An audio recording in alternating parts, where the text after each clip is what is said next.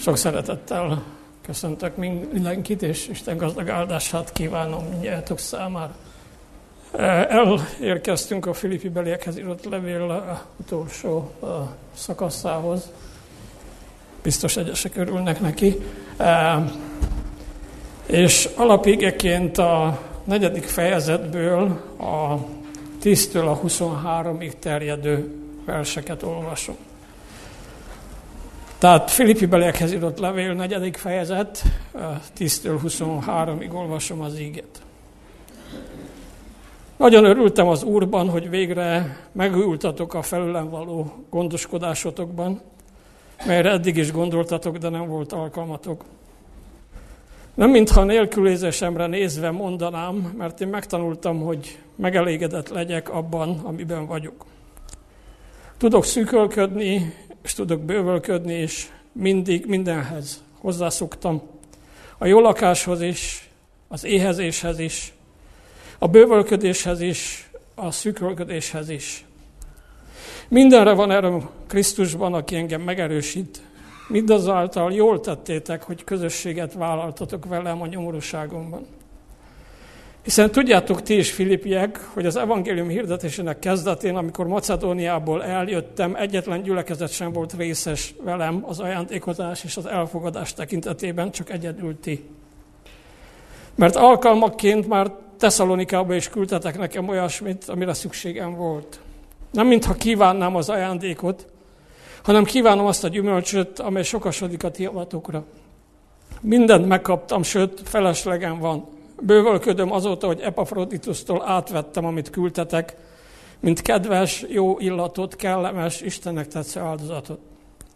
Azon Istenem pedig be fogja tölteni minden szükségeteket az ő gazdagsága szerint dicsőségesen a Krisztus Jézusban. Istennek pedig, és a mi atyánknak dicsőség mindörökkén, örökké. Ámen. Köszöntsetek minden szentet a Krisztus Jézusban. Köszöntenek titeket a velem levő testvérek. Köszöntenek titeket a szentek, mint leginkább pedig a császár udvarából valók. A mi Urunk Jézus Krisztus kegyelme legyen a ti lelketekkel. Amen. Az előző részben az öröm motívuma ragyogott újra, ami végigvonul az egész levelen. És ebből a szakaszból sem hiányzik ez. Ezzel kezdi. Elérkeztünk a levél utolsó befejező szakaszához. Itt arról olvasunk, hogy Pál anyagi támogatást kap a gyülekezettől, azt megköszöni, és végül elköszön a gyülekezettől. Ezekben a hetekben az emberek sok mindent csinálnak, leginkább örülten vásárolnak, akár hitelre is, de az adakozási kedv is e, valahogy felélénkül az emberekben ilyenkor. Adakoznak. Ebben a szakaszban Pál egy, elmagyarázza a gyülekezetnek, és nem csak a gyülekezet, akkori gyülekezetnek, hanem nekünk is, az adakozás lelki értelmét, és elmondja azt is, hogy Isten hogyan válaszol erre. Nem tudom, hogy mikor szoktatok adakozni, miért szoktatok adakozni, mi a motivációtok, milyen anyagi helyzet, vagy mi késztet erre. De Pál ebben a levélben el, megfogalmazza többek között azt is, hogy mi kell legyen az igazi motiváció, és mi az adakozás lényege. Ezt a szakaszt is három gondolat, három pontban tárgyalnám, milyen az ide igazi adakozás a tíztől tizennégyig terjedő versek. A tizenöttől húszig Isten nem marad adós, és a befejező rész Jézus kegyelme kíséri a hívő életét. Milyen az igazi adakozás? Ha megfigyelitek, ez a szakasz is az örömmel kezdődik. És itt jelenik meg utoljára az öröm motívuma. Eddig Pál, amikor az örömről beszélt, a jelen és a jövő szemszögéből beszélt róla. Itt és most a múlt időre, múlt időre kerül a hangsúly. A tanításra, hogy a múlt tapasztalataira is örömmel kell emlékeznünk.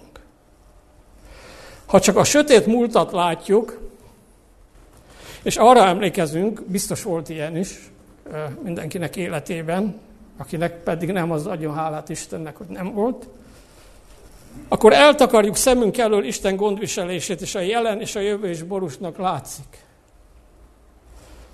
Pál azért tud örülni a múltnak is, mert Istent látta cselekedni a múltban is. Ha nem látjuk meg Isten gondviselő cselekedeteit a múltban, akkor nem tudunk örülni, mert kilátástalanná válik számunkra a jelen és a jövő is. Pál nem a gyülekezet ajándékának örül, ha figyelmesen olvassátok, természetesen azt sem hagyja közömbösen, és azt is megköszöni, hanem annak örül, hogy sikerült a gyülekezetnek az Úrban bízva úgy megerősödni, hogy újra gyakorlatba ültették az adakozó szellemüket. Újra lehetőséget találtak arra, hogy adakozzanak. Mert ez azt jelenti, hogy a szeretet a vezérelv az életükben. Az a szeretet, amely sorsközösséget vállal a másik emberrel. Az igazi szeretet úgy formálja életünket, hogy képesek vagyunk mások gondolkodási módjába beilleszkedni, és a másik ember ügyét magunkévá tenni. Ez az igazi szeretet. Ezt fogalmazza meg Jézus a hegyi beszédben, a Máté Evangélium a hetedik fejezet tizenkettedik versében jól ismert szakasz, amit akartok, hogy az emberek ti veletek cselekedjetek, aképpen cselekedjetek ti is. Olvassátok majd el, hogy Ellen White mit írt ehhez. Hogy helyezzük magunkat a másik helyébe, és utána döntsük el, hogy mit teszünk.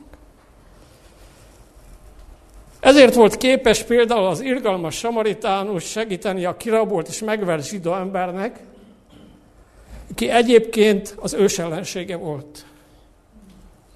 Akihez, amikor odament, amikor ezt a történetet mondta Jézus, minden hallgató arra várt, hogy azt mondja, hogy odament és belerúgott. Mert ez lett volna természetes. Ha ez a szeretet irányítja életünket, ha a múltban nem csak a sötét árnyakat látjuk, hanem az Isten vezetésének a öröme ragyogja be azt, akkor vagyunk képesek megfelelően élni ma, itt, és a jövő is reményteljes számunkra. Amikor Pál megfogalmazza azt, hogy újra adakoz, adakoztok, nem azt akarja érzékeltetni, hogy végre megkapták a tizenharmadik havi fizetésüket, amúgy sem volt akkor ilyen, vagy fizetésemelést kaptak, vagy már nem kellett fizetni az adósságot, vagy a rezsis nem olyan magas, bár ez ma nem érvényes.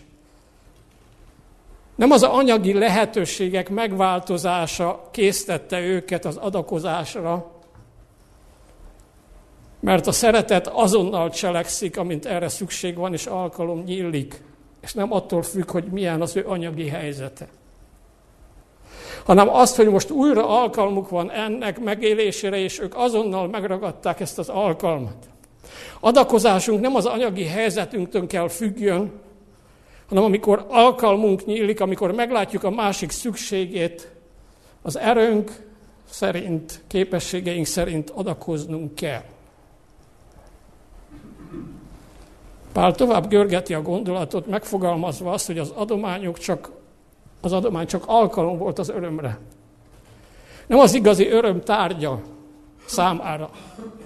A nélkülözés nem lehet ok az örömre, de nem is zárja ki az öröm lehetőségét, mert a hiány, a szűkölködés nem olyan jelentőséggel bíró dolog, ha nem is kellemes és nem mellékes, hogy a keresztény ember örömét elvegye. Legyen ez lelki hiány, anyagi hiány, bármilyen hiány. Nem tudom, hogy ki olvasta a Detthírhálóba a Kolocsai Tamás beszámolóját a kijevi látogatásról. Érdemes elolvasni. Hetente harminc-negyven keresztség van.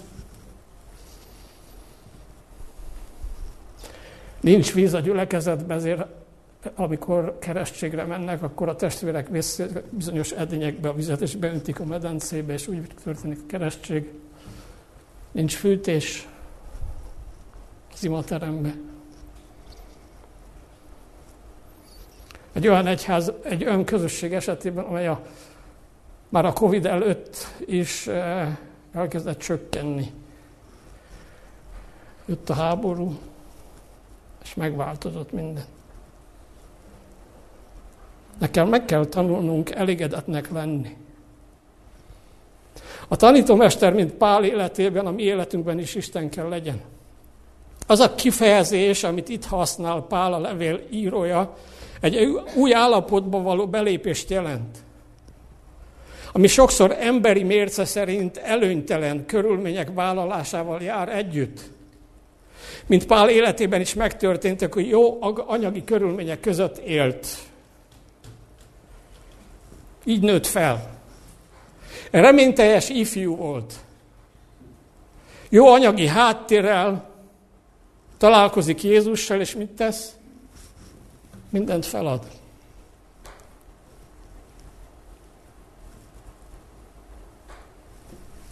Találkoztam olyan hívő adventistákkal és keresztényekkel is, akik csak azért, hogy jobban részt tudjanak venni a gyülekezet életében, vagy a missziós tevékenységben, az üzletükben rövidített nyitvatartást vezettek be, ami elméletileg bevételi kieséssel járt, hogy az Úr ügyét szolgálja, és más ehhez hasonló dolgok. Ha Krisztustól függünk, mint Pál, akkor függetlenek leszünk a körülményektől. A Krisztustól való függés függetlenül tesz minden mástól. Ha Istentől függő életünk van, akkor megelégedett életet tudunk élni. És ez nem céltalanságot, semmittevést vagy igénytelenséget jelent. De ennek a megelégedettségnek az oka nem önmagunkban van, hanem Krisztusban. Ha életemben az öröm forrása Isten, és az ő szolgálata, és nem az, hogy mit kapok vagy nem kapok, akkor nem fogok megtörni a tények kényszerítő súlya alatt, hanem minden körülmény mögött Jézust látom. Mert a megelégedés a keresztény ember életében soha, és ezt jól jegyezzük meg, nem a külső körülmények szerencsés, szerencsés alakulása nyomán ö, születik, hanem a Krisztustól kapott belső lelki egyensúlyból fakad. A hívő ember csak Krisztusban szabad ember. És ez úgy lehetséges, hogy Krisztusban megtaláljuk a belső lelki egyensúlyunkat. Ha nem elméletben, hanem gyakorlatban tudjuk, hogy mi a szolgai forma vállalása, újra visszautalok a Krisztus himnuszra, hogy az az indulat legyen bennetek. És ha ez az élet filozófiánk, akkor Isten kezéből fogadjuk el az egész életet, az örömöket, éppen úgy, mint a nehézségeket. Ez a Jézus Krisztussal való járás lényege. De aki így él, az nem csak szűkölködni tud, mondja Pál, hanem bővölködni is tud. Mi általában arról szoktunk vitázni, hogy az anyagiak, azok milyen nagy kísértés, és jobb, ha nincs, mondják egyesek, különösen akiknek nincs, mert akkor nincs kísértése. De Pál nélkülözni is tud, és bővölködni is tud. A nagy anyagi bőség kísértés, de aki lelki egyensúlyát megtalálta Krisztusban, az ellenáll ennek a kísértésnek. A mi nyelvünkben a bővölködni szó szinte csak az anyagiakra vonatkozik. De görög nyelvben többet jelent. Azt az állapotot jelenti, amikor a javak, akár anyagi, akár lelki, akár képességek, és sorolhatnám terén, gazdagon állnak rendelkezésemre. A keresztények a különböző javakkal élni tudniuk kell kereszténynek. Azt olvasjuk Pálról, hogy mindkét végletes állapotban szűkölködés és bővölködés mind a kettőben be van avatva, mind a kettőben volt része. De mindvégig megmaradt lelki egyensúlya, amelyet Krisztusban kapott. A felolvasott szakaszban Pál megpróbáltatásait két gondolatpárban foglalja össze, és azt hangsúlyozza, hogy számunkra is, hogy nem csak a belső lelki egyensúly megőrzése fontos, hanem az Istentől kapott küldetés következetes vállalása is. Ha belső egyensúlyom van, akkor a szolgálatot is tudom végezni, kiegyensúlyozottan. Itt olvasunk az éhségről és a jól lakásról, szembeállítja a kettőt. A bővölködésről és a nélkülözésről. Aki Isten kezében teszi le és onnan veszi az életét, annak ő elég erőt ad ahhoz, hogy amilyen van, anyagi, lelki, sorolhatnám, nem csak földi szükségleteinek a kielégítésére legyen elég, hanem ahhoz is, hogy az üdvösség is elég legyen, az üdvösségre is elég legyen, és azt munkálja. Igenis, az anyagi bőség is munkálhatja az üdvösségemet, ha egyensúly Krisztusban, egyensúlyban vagyok az életemben, és az anyagi nélkülözés is munkálhatja az üdvösségemet. Abban volt Pál ereje, és abban lehet a mi erőnk is, hogy megtanulta, és meg kell tanuljuk, hogy Istenre mindig számíthatunk. Enélkül senkinek sem lehet elegedő állóképessége. A bőséget is nehéz éblélekkel elhordozni, gondoljátok a laodíciai üzenetre. Gazdag vagyok, meggazdagodtam, semmire sincs szükségem. Laodícia nem tud helyesen bővölködni. Hiszen könnyen elbizakodottá teszi az ember, de azon a lelki alapon állva, amelyen Pál állt, vagy az Ószövetségben Ábrahám, Izsák, Jób és Dániel lehetséges. Igenis lehetséges. És itt következik az apostol titkának a feltárása, tizenharmadik vers. Ez lehet, ez kell legyen a mi hitvallásunk is. Miért tud bővölködni is, meg szükséget szenvedni is? Honnan kapja az erőt? Jézus Krisztusról. Ha nem volna Krisztus, a pessimizmus lenne az egyetlen logikus életfelfogás a huszonegyedik század elején. Ha pessimista az életfelfogásod, akkor gondolkodsz el azon, hogy milyen a kapcsolatod Jézussal. A hívő rendíthetetlenségének a titka abban rejlik, hogy életének súlypontját a hit által önmagáról Krisztusra helyezi. Isten hatalma dolgozott Pál életében, és dolgozik a mi életünkben is, ha igényeljük, hogy lelki egyensúlyunkat megőrizhessük a szűkölködés és a bővölködés idején is, minden körülmény között. Egy bibliakutató így fogalmazott: a keresztény ember semminek sem rabja, hanem valójában mindeneknek szabados ura, de ezt a szabadságot a szolgálatban éli meg. Az adakozás, az ajándékozás igazi haszna nem a megajándékozott életében mutatkozik. Legyen az egy egyén, egy szervezet, egy gyülekezet. Hanem aki ajándékoz, aki adakozik, elsősorban az érzi ennek az áldását. Az adakozás sohasem, ha helyesen közelítjük meg a kérdést, az adományra kell helyezni, az adakozásban sohasem az adományra kell helyezni a hangsúlyt, hanem a gyümölcsre. Pál, Pál is azt mondja, hogy az adakozás gyümölcséért ad hálát, és annak örül. Mi lett ennek az eredménye? Ha Filippi gyülekezethez kapcsoljuk az ő esetükben. Részes társak lettek az evangélium hirdetésében az apostollal. Amikor adakozunk, akkor közösséget építünk ember és ember között. Részt vállalunk a másik szükségletéből, legyen az anyagi, fizikai, lelki vagy bármilyen. Az egymáson való segítség nem csak anyagi, az az eszköz, amely közösségé kovácsolja Jézus követőit. Ha a másik gondjaiból részt vállalok, nyitottá válok arra, hogy a másik embert megértsem.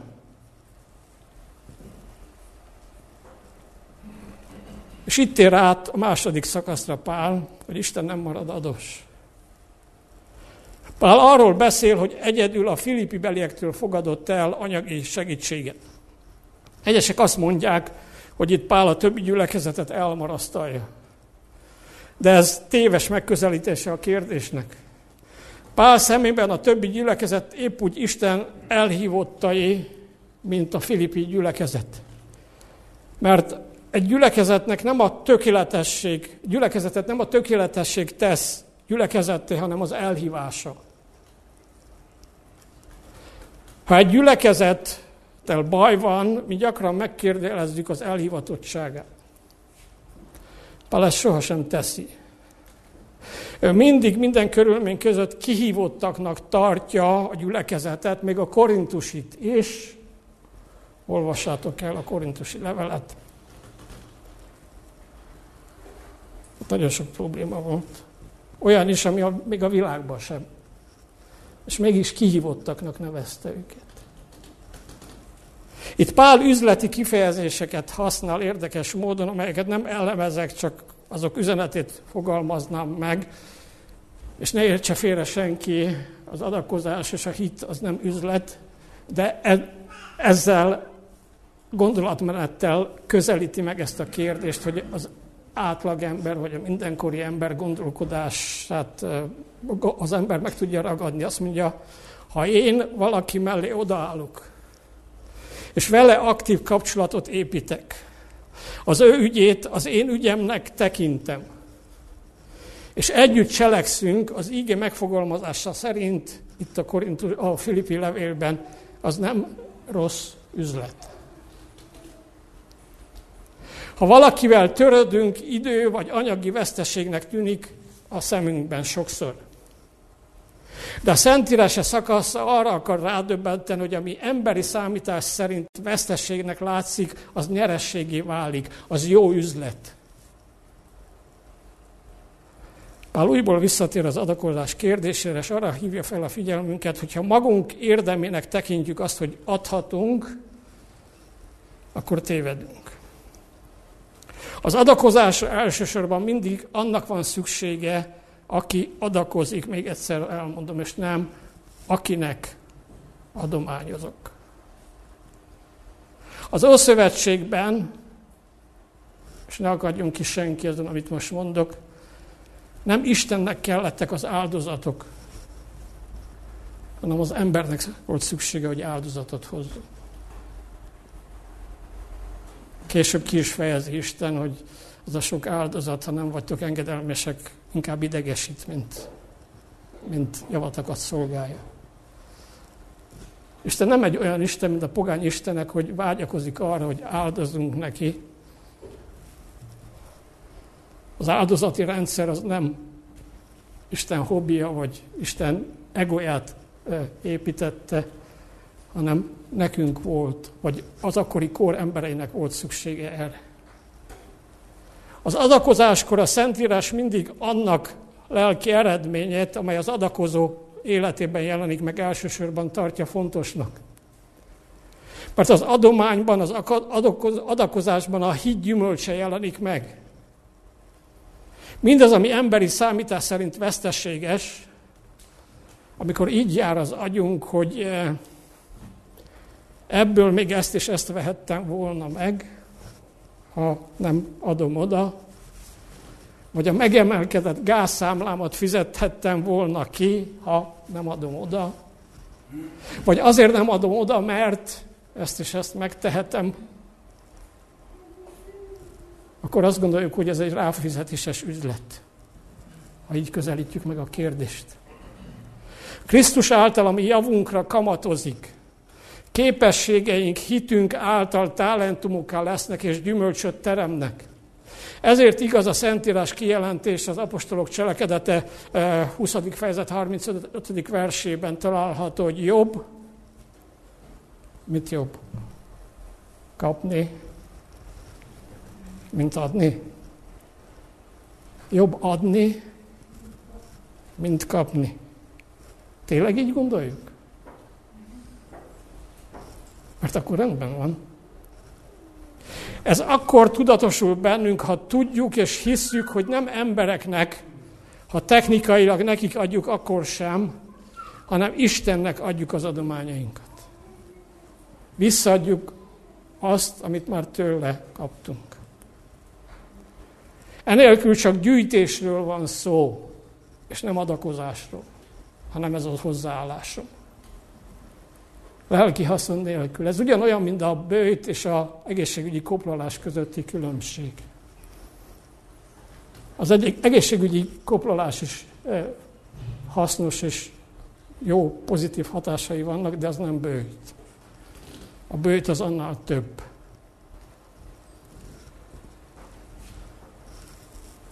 Istennel szerzett tapasztalat alapján Pál kijelenti, és mi is kijelenthetjük, legalábbis remélem, azt mondja, hogy Isten nem marad adós. Azt mondja, hogy gondoskodik mindenek felett rólatok. És aki áldozatokra, áldozatokat vállalva segít, az számíthat Isten gondviselő szeretetére.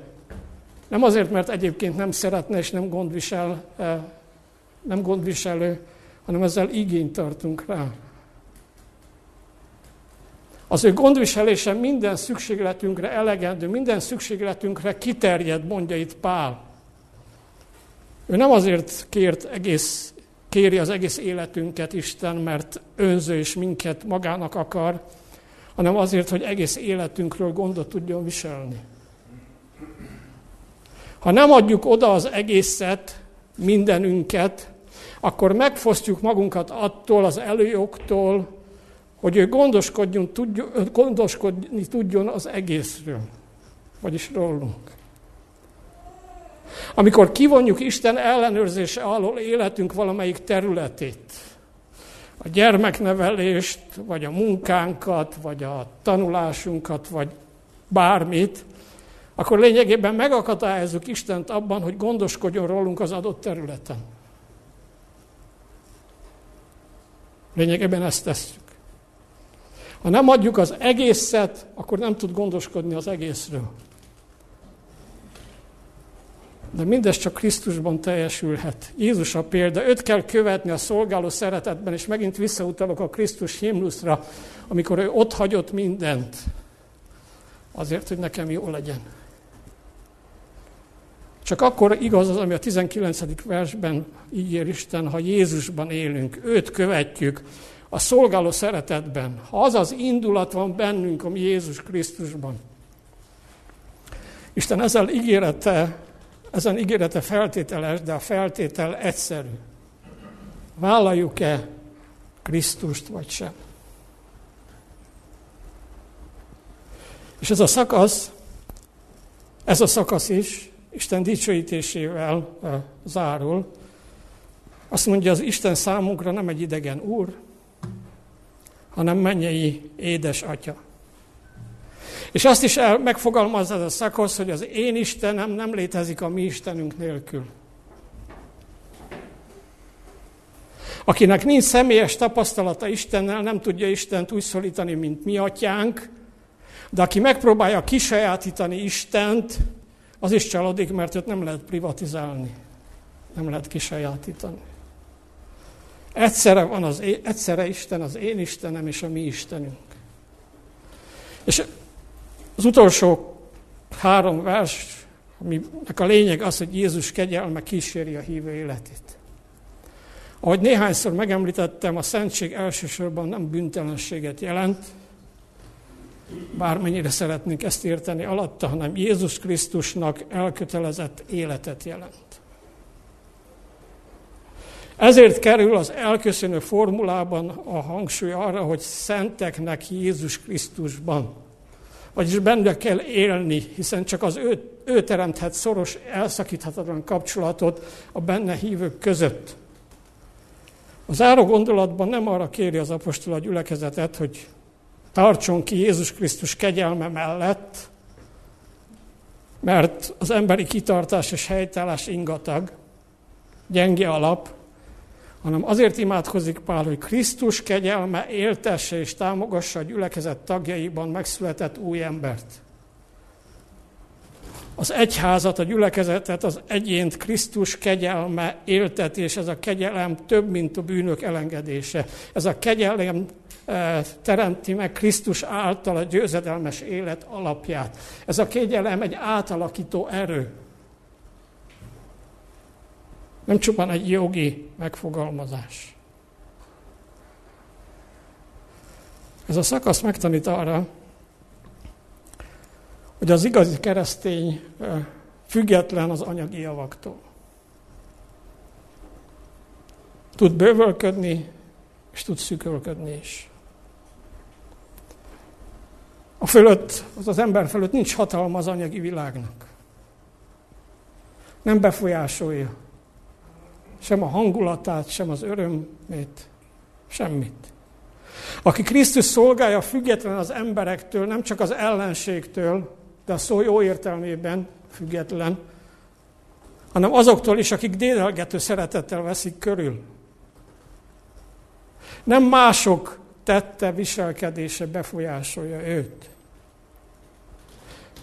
Nem igaz rá, amit a magyar közmondás mond, hogy amilyen az adjon Isten, olyan a fogadj Isten. A Biblia szerint ez nem, ez az elv nem létezik. A Biblia szerint pont az ellenkezőjét kell tegyed. Nincs ez a kölcsönösségi elv, hogyha engem pofon vágnak, akkor én visszavágok, ha lehet kettőt, ha egyet adtak. Hanem a, itt mond a Biblia hegyi beszédben, hogyha valaki arcul csap,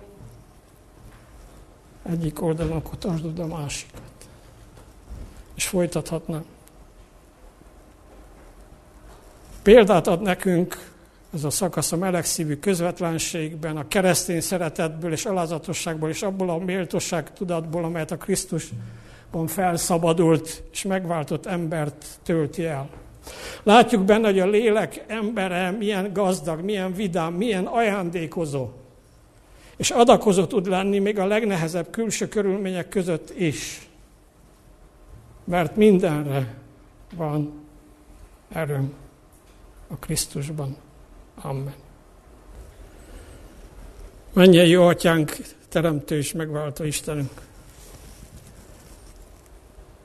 Újból itt állunk előtted, és nem tehetünk mást, mint újra hálát adunk neked. Hálát adunk mindenért, amit tőled kaptunk, és hálát adunk azért, hogy te meg akarsz tanítani arra, hogy mit jelent szívből igazán adakozni. Urunk, tegyél olyanokká minket, mint hogy Pál is megfogalmazza, akik tudnak szűkölködni is, és tudnak bővölködni is. Akiknek megelégedett az életük, mert életük központjában Jézus Krisztus van. Azért is hálásak vagyunk te neked, atyánk, hogy még egy olyan nappal megajándékoztál, amikor elcsendesedhetünk, és amikor vendégeid lehetünk. Mert minden Isten tisztelet azt jelenti, és minden ilyen alkalom, hogy a vendégeid vagyunk. Nem mi hívunk ide téged, hanem te hívsz meg minket. És ez olyan előjog, amit fel sem tudunk fogni, hogy a világ ura és teremtője hétről hétre, különös körülmények között találkozni akar velünk. Hát, hogy minden ilyen találkozás megerősítse a mi hitünket, minden ilyen találkozás segítsen abban, hogy az adakozás megfelelő módon történjen a mi életünkben, hogy meg tudjuk osztani javainkat, magunkat, képességeinket mindazokkal, akiknek szükségük van erre. És köszönjük, hogy nem csak itt találkozhatunk hétről hétre veled, hanem van egy ígéreted, hogy Jézus jön. Jön, mert ég a vágytól, hogy velünk legyen egy örökké valóságon át. Hát, hogy ez a vágy egyre erősebb legyen a mi életünkben is. De ez a vágy nem megbénítson minket, hanem szolgálatra késztessen. Amen.